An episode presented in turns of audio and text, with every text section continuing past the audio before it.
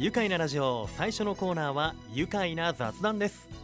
今日のゲストは元栃木 SC キャプテンワコイズ代表の菅和則さんです。よろしくお願いします。よろしくお願いします。うわヤマンヤマン。ヤマン。うわー聞けた久しぶりに。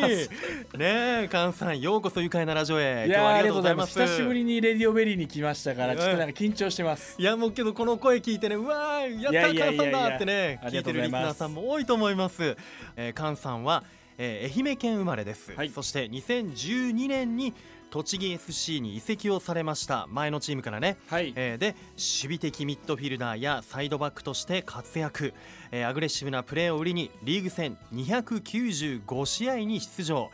多くのファンにも惜しまれながらも2020シーズンをもって現役を引退されました、えーラストのシーズンは首相としてハードワークでチームを支えていらっしゃいましたね。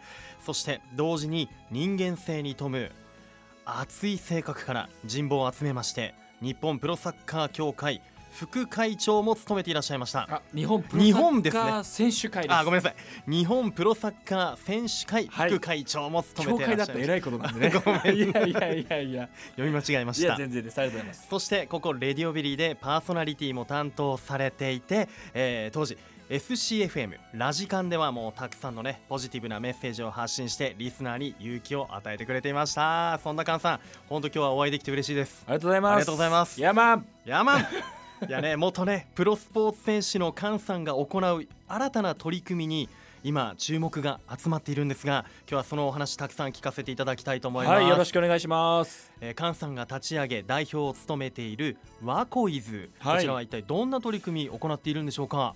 はいありがとうございます。そうですね今はあのーまあ子供たちはい。にスポーツという分野うん。で選択肢をたくさん与えてあげたいなと思っていて、うん。えまあ、そのようなイベントとか、うんうん。まあ、今スクールとか、うん。そういう活動をこうそういう場場作りっていうんですかね、うん。そういうことを行っています。なるほど、はい。えースポーツのこう選択肢をはい。広げてあげたいということで、というと、はい。子どもたちにはどういうこう体験をさせてあげるんですか？えーっとですねこうサッカーをやってる子って、うん。なんかずっとサッカーをやってるなっていうふうに思っていて、はい。まあ僕たち同い年なんですよね。あ。そうなんですよ、はい、うん。同い年で僕たちが小さい頃って、うんこう地域にこうの公園でこう野球やったりサッカーやったりバスケやったりとかって、うん。こう自然といろんなスポーツをはい。こう遊びの中で体験していたようなうん。年代だと思っていて、僕たちよりももっと上の人たちは、はい。まさにこう自然の中でいろんなことをやってたなって、うん。今そういう環境がどんどんなくなってきてるんですよね。サンマって言われてはい。仲間空間時間、うん。今の子供たちはこれがどんどんなくなってると。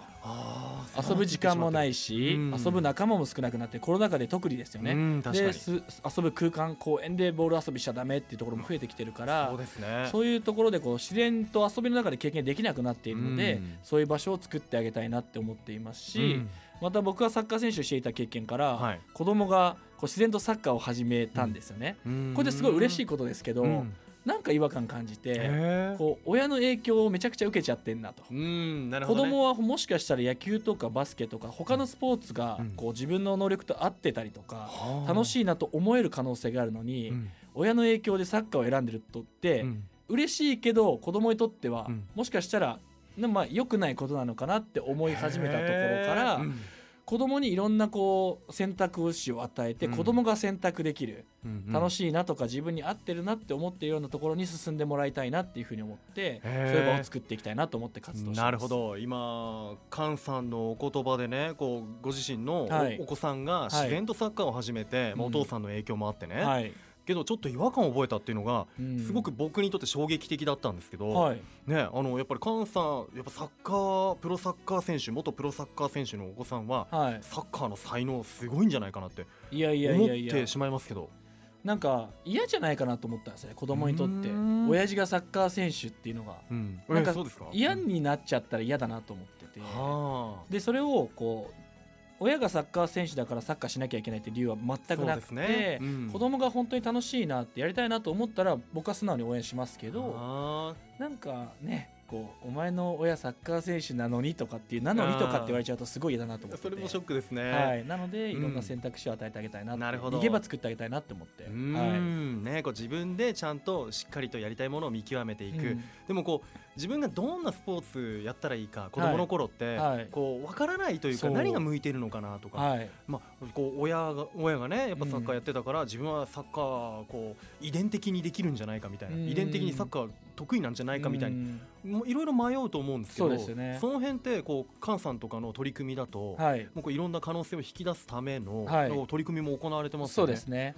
あのさっきあの遺伝っていうワードを、はい。あのおっしゃってくださったんで遺伝の話をするとあの親からの遺伝運動神経っていうのは9割方遺伝じゃないって言われていて。へえで子供があのここにもうカンペみたいなの用意してるんですけどスキャモンさんって人がいて、はい。アメリカの。スキャモンスキャモンさんが発育曲線って言ってこう表に出してるのがあるんですけど、えこれ10歳で、えっと大人のうん。大人と,、えーっと10歳の子供え神経系でいうともうほぼほぼ100%ぐらい同じぐらいになるって言われていてその10歳までにどれだけのこういろんな体験をさせてあげるか、うん。いろんな運動をさせてあげるか、うん運動神経をつないであげるかっていうことがすごく大事だと言われていて。へもうそれまでにいろんなものを与えてあげることがいいと言われてるんですね。うんうん。でさっきの話だと遺伝の9割は、うん。えーっとえーっと9えー運動神経の9割は遺伝じゃないと言われていて、えうん。じゃあそので10歳までの間にそういろんななものを与えてあげたらいいよって。なんか遺伝って思われてる理由って、はなんとなくですけど、お父さんお母さんが運動が得意じゃない子って、うん。子供の頃運動しないじゃないですか一緒に公園行かないじゃないですか、うんで逆に言うと運動が得意だとか僕はサッカーやってたんで、はい。自然と子供連れて「おい公園行くぞ」って言うじゃないですか、その体験がただ遺伝っぽく思われてるだけで。なるほど。はい。どっちかというとその生活環境。そう生活環境とか食べるものやってることがはい。かなり影響してるんだなと思うので、ななので小さい時にいろんなことを与えてあげたいと思っているので、うん。まあ、今イベントをやってるのは、はい。こう一つの場所で、うん。えー来ればいろんなスポーツを体験できます。よ一日でいろんなスポーツを体験できますよ。とはい。サッカー野球ラグビーとか、えそんなに？はい、ゴルフとかいろんなものを体験できますよっていうのと同時に、うん。IT を使ってはい。子供にモーションキャプチャーってものを使って、はいえーあなたにはこういう運動神経運動能力があっておあなたにはこういうスポーツが合ってるよっていうのをデータとして出してくれる企業さんがいて、はい。そういう企業さんを東京から呼んで、うん。子供にあのスポーツテストのこう性性格版みたいなもものをやらせて5段階ランキングでうん。えー1番がバスケですよ2番がサッカーですよっていうのを提示してあげると、はい。その後でスポーツやったことがない子供も、うん。あ僕ってこのスポーツ合ってるんだなやってみようかなっていう選択肢が広がるじゃないですか。すごい。それを小学校2年生ぐらいまでにうん区切ってやってます今は。へえいや自分の子供にもそのテスト受けさせたいですね。ぜひぜひ。うちの子はサッカーずっとやってるのに水泳が向いてるとか、へえはい、そんな感じで出てくるので、ね。面白いなと思って。水泳苦手なんですよ。やったらもう水怖いんですよ うちの息子。なのにはい。合ってるって。バランスであったりとか、うん。瞬発力であったりとかそういうところから出てくるらしいです。そうしたらじゃあちょっとやらせてみたいな。子供子供も自主的にやってみたいなだってやってみよっていうかなって思うかもしれないですね。なるかもしれないですよね、はい面白いな。自分は球技が得意だと思ってたけど実はなんかこう道具を使うよそうな野球だとか、はい。ゴルフとかが向いてるかもとかそういうのもこう分わかるようになって。子供のうちに、はい。うわーなんで自分がちっちゃい時それなかったんだろうねね思いますよね。ね。僕らはそうですよね。ねえいやー気になりますよ。後半もですね、えーもう菅さんのお話たっぷりと聞いていきたいと思います、えーもういろいろ聞きたいことあるんでね、はい。この後後半もよろしくお願いいたします。では一旦ブレイクしましょう愉快な雑談。今日は元栃木 SC キャプテンでワコイズ代表の菅和則さんお迎えしています。ヤーマンヤーマンヤーマンどうもどうもお願いします。お願いします。いやねもうね今あの曲中にねい。やはいー、ラーメン食いてえわっていうね話でね。お腹減って。いや皆さんラーメンいいですよ。いいね。僕現役中あんま食べれなかったんで、そうですか。今もう麺活にはまっちゃってて、へえもうどこか行くたびにその土地のラーメンラーメン食べてますもんね。えー、ねもう今この辺だとあの民邸行きたいわって言ってね。はいもうお腹めちゃ鳴ってますもん。グーグー。グー聞こえてねえが心配ですけど。ね、はい。そんなお昼時です。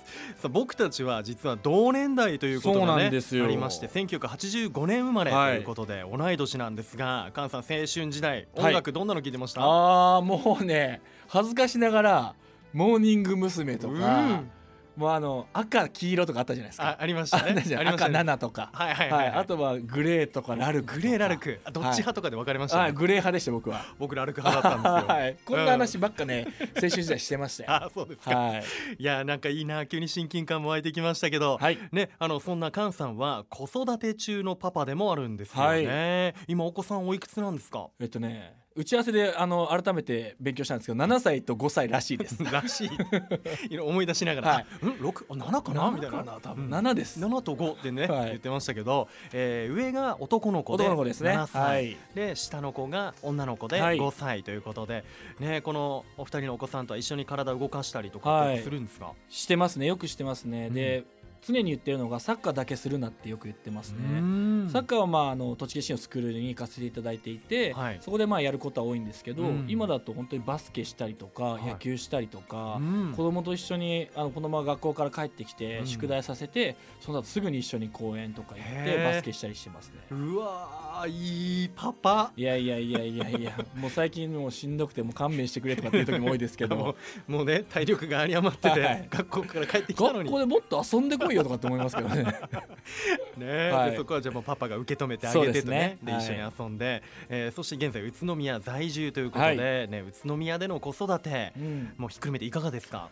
まあ、子供ができて初めて知ることって多いじゃないですか,、うん。医療制度とかもすごい、ね、し充実してると思いますし、いろんな支援もしていただいてますし、はいあの育てやすいなっていうふうに素直に思いますよね、うん。何不自由なく育てれてますね。そうですか、じゃあ子育てしやすいなっていうのはね実感されながら、はい。ね生活していて、はい、はいいやもうこのね環境子どもたちにとって、はい。この宇都宮の、うん。まあ、環境、うん。っていうのも見てみると、まあ、公園とかもあったりとか、はいはいはいはい。あとどうでしょうねスポーツの目線で見ると。そうですね。こうもう周りにいろんな旗とかねポスター掲げてくれてますよねリブベリーさんは、うん。栃木県ってスポーツプロスポーツチームがすごく多い中で、うん。あんまりこう全国でもないなっていうこのような環境は。なるほど。だからこそこうスポーツを通じて子どもたちに宇都宮とか栃木ってものに対して愛を持ってほしいなって素直に思っていて、うん。そういうのも自分がこう活動している一つの意味でもあるのかなっていうふうに思ってますね。なるほど、はい。この栃木で元栃木 FC で、はい。プロのスポーツ選手として活動されてきて、はい、で今改めてその現役を引退されてから、まあ、そういった周りにあプロスポーツチームたくさんあるぞと、うん。で子どもたちにもそれはいい環境だはい、で自分ご自身もやはりいろいろなコネクションがあると思うので、はい、そういうのをうまくうまく使ってそうですね。子。どもたちにはい、こう伝えていきたいみたいな。そうですね。もう本当に現役時代から一緒にこうご飯食べたりとか、うん。まあ終わっあの引退したから言いますけど、飲みに行ってたようなうん。仲間たちが今こう栃木 FC とか、うん。ブレックスアイスバックス、ブリッツェン、ブラーゼン。もうみんないるんですよね。うんであのこの前、えっと、栃木県の教育委員会ですかねの授業でエキスパートティーチャーっていうのをやってて、はい。真岡の小学校に行ったんですけど、ええ。元栃木 SC だよって言うと、うん。あの本当にスクールにちょっと通ってた子どもたちが、僕栃木 SC に行ったよとかって言うじゃないですか、うんそれってすごいことで、うん。まあそういうこうなんだろうなエンブレムをつけて少しでもプレーをした子どもたちとか、そういう指導者に教えてもらった子って、うんおそらく大きくなっても応援すると思うんですよ。うん。なのでそういう活動をどんどんしていくことはあの栃木県をだな好きになるというかうん。なんかここに帰ってきたりとか、はい。ここに住むっていう一つの理由になるのかなっていうふうに思いますよね。なるほどね。いや確かに本当おっしゃる通りだなというふうに思うし、はい、まあ、この環境でね元プロスポーツ選手の菅さんだからこそできるということを、今、えーこの活動にはい、たどり着いて、そうですね。やっていらっしゃるのかなというふうに感じます、えー先日といいますか現在、えー宇都宮大学の非常勤講師としても、はい。えー講義を行っているというふうに伺いましたが業させてもらってます。宇。大でどんな授業をやってるんですか？えっと、き基盤教育って言って難しいんですけど、はい。あの必ず取らなきゃいけない必修の、うん。えっと、スポーツと健康っていう授業うんのサッカーを担当してます。そうなんですね、あのーね菅選手は教員免許もお持ちで。そうですね。中高一貫。あ、えー中高の、えっと体育の教員免許持ってます。持っていて、はい。で今こう大学生にうん。そういうサッカーのね授業を教えたりということなんですけどどうどうですか？こう大学生という、はい、まあそうですね。子供でもないし、うんまあこうなんか社会に出るちょちょっと前の。そうですね、うん。すごくあの面白いなと思いながはい。ら生活し,、していると同時にこうこれから就職とかをしていくわけじゃないですか,、うんだからそこに行くにために何か僕ができることをあの伝えれることを教えてあげたいなっていうふうに思っているので、うん。当然授業あの体育の授業なのではい。運動はしますけど、うん。こう雨の日とかで授業できない時は今までの自分が感じていたこととか、これからキャリアをあの進んでいく上で大事なこと、うん。サッカー選手として感じたことを伝えていきたいなと思ってやってます。へえいやでもそれを受けてるね学生の皆さんとか、は本当もうあれじゃないですかもうなんなんていうかもう尊敬の眼差しみたいなのが来るじゃないですかあの授業あの一回月曜日の授業の子に、はい。えっと雨になったのでうん。講義やったんですよ、はい。寝ていいよって。で寝るのはのそっちの原因じゃないんですよ。子供たちの原因あのせいじゃなくて、はいこっちが面白いものを提供できてないから寝るだけなんで、寝ていいよって言ったらうんうん2人寝てました、もうしばいてやろうかなと思って。ああすいません。ちょっと口悪いですけど、はい、寝ていいよって言寝ったのに。ていいよって寝てたんであ俺2人には届かなかったなと思いますけど。ね。はい。いやでもね本当先生がね元 J リーガーって、はい。いやもうなんかそれをねもうやっぱ学生のみんな知ってるわけでしょ？いやいやいや僕は言ってなかったんで。言ってない、はい、なので、ね、知ってくれてる生徒も、うん。あのいたんですけど、はい。まだ知らない生徒もいっぱいいると思えーそうなんですか？はい、それって別に関係ないことだと思うんですよね。は、はい。もうあえて自分から言うことじゃない。感じてくれみたいな。いやいやそういうわけじゃなくて あの今まで何の職業やってたとかっていうのは、うん。うん別にそんなに関係ないと思っていて。はい。そうですか、はい。でもね学生たちにとってもとってもスペシャルな先生なんじゃないかなというふうに思いますが、はい。ねあのーそんなね菅さんがはい。今、はい。新たにチはい。ャレンジ、力を入れているチャレンジをしていることってどんなところでしょありがとうございます。あの6月1日から、はい。えっと、宇都宮海星女子学院、うん。で来年からはあの星の森うはっていう、あの学校の名前が変わるんですし、うん。今女子学院なんですけど、はい。共学になる、ねはい、学校でうん。スポーツ推進ディレクターという、はい、役職をいただきまして、ねえ。はい、あのチャレンジをさせていただいています。わあこうあた新たにこう、まあ、リニューアルするね今度の星の森に、えー、校名が変わります、はい。えー海星女子学院、はい、えーこちらでの、えー、マネん？スポーツ推進ディレクターあの僕も慣れてないのであれなんですけど、はい。どんなことを行っていこうと思ってるんですか、えっと、あの部活動のサポートだったりとか、うん。まあ、来年から共学になるということで、はこうこれからサークルとか新たな部活動ともしかしたらできていく中で、うん。えそういうスポーツの分野で、うん。あのまあ、生徒たちのために自分ができるもことをやっていくっていうような形ですかね。うん。はい。なるほど。今はサッカー部がないんですねそうなんですよ、ね。はい、うん。サッカー部ないですしこれからできるかもわからないですけど、うん。そこで言うと僕はサッカー部の指導をするっていうのはあまりこうイメージをしていなくて、うん。こう部活動とかうんそういう部分を、あのいろんな形でサポートしていきたいなと。なるほど。あの指導者とかが足りないのであれば、学校の先生ではなくて外部から連れてくるとか、いろんなコネクションをお持ちですから、はい、今あの学校の先生も、うん。あの部活動に関わりたいっていう方とうん。あのそういうのはあまり得意じゃないって方もいるので、うん本当に皆様が幸せになるような形スポーツの分野では本当に幸せになるような形をうん。サポートしていきたいなと思ってます。なるほど。わかりました。ねそうやってまあそしてもう菅さんの考えているいろんなスポーツをこうはい。経験できるはい。選択肢を広げるような、はい。えー取り組みをね考えているのかなと思って。そうですね。あの、うん。改正の中でもうん。そういうような場を作っていきたいなと思っていますしこう部活動に入るのがハードル高いのであれば、うん。そのいろんなスポーツを体験できて、うん。放課後に楽しくスポーツができる場所を作ることで生徒たちの運動不足解消とか、うんうん。そういうふうにはなるのかなっていうふうに思っているので、うんうんそういうところで言うと今こう一緒に活動していただいている方とか、うん。はい、そういう方と一緒に組みながら週に1回こう改正に来ていただいて、うん。子どもたちになんかじゃあバスケを教えてよとか、うん。一緒にやってよみたいなところをやっていきたいなと思っています。いや本当ねそのセミナーとかそういうプロジェクトに関わった皆さんが本当いい経験ができるなというふうにね、はい、感じられます、はい、さあ、えーもうお時間も迫ってまいりました、ワーコイズで、はい。えー活動の未来、はい。そして菅さんの今後の展望などお聞かせください。はい、ありがとうございます。あのワコイズをあのなんなんでこういう名前にしたかというと、うんうん和っていう言葉がすごく好きで、はい。それは友達の和でもあるし、うん。自分の数も入ってるし、はい。平和の和、うん。またあの昔日本は和の国って言われていたので、うん。あの大きく言えばあの子供たち日本中の子供たちうん。にいいものを届けていきたいなと思っていますし、あのまあ、できるのかなと正直思っってます、うん。あの本当にいいものがあればあのどんどんどんどん届けていきたいなと思うしそれを信じて今活動しているので、うん。まずはあの今自分が大好きな宇都宮から栃木県からやっていきたいなと思ってますけど、うんえー今後どんどんどんどんこうアスリートの働く場所も作っていかなきゃいけないし、なのでこういうところを、えーこういうことをあの日本中に届けていきたいなっていうふうに思ってます。なるほど、はい。い、やーよくわかりました。本当あのワコイズって素敵な名前だなと思ったんですがその、えー、関さんの数という字名前のね、はい。和和まあ和風の和、はい、と、えーお好きな色のはああとワコイズとあとあわあのターコイズブルーがすごい好きなんで、はい、和とターコイズを混ぜてワコイズですねみたいな。ワコイズ、はい、皆さんぜひ覚えてくださいね、あとね活動のことももちろんチェックしてもらいたいし、はい。スポンサーの募集なども今後あのホームページのそうで方ですねはい。えーあの募募集の方も、はい。本当にこう今回もレディオブリンスさんに出させていただいたりとかいろんなメディアの方に取り上げていただくとこう協力してあげるよって言ってくれる企業さんが多くなってきて、でも今こうなかなかそういうどこに言っていいか分かんないって言っていただいているので、はい。今ホームページでそういう申し込みフォームとかを作ってるのであのご興味とか協力していただける方がいればぜひお願いします。ぜひです。はい、ワコイズ宇都宮、はい。検索してみてください、はい。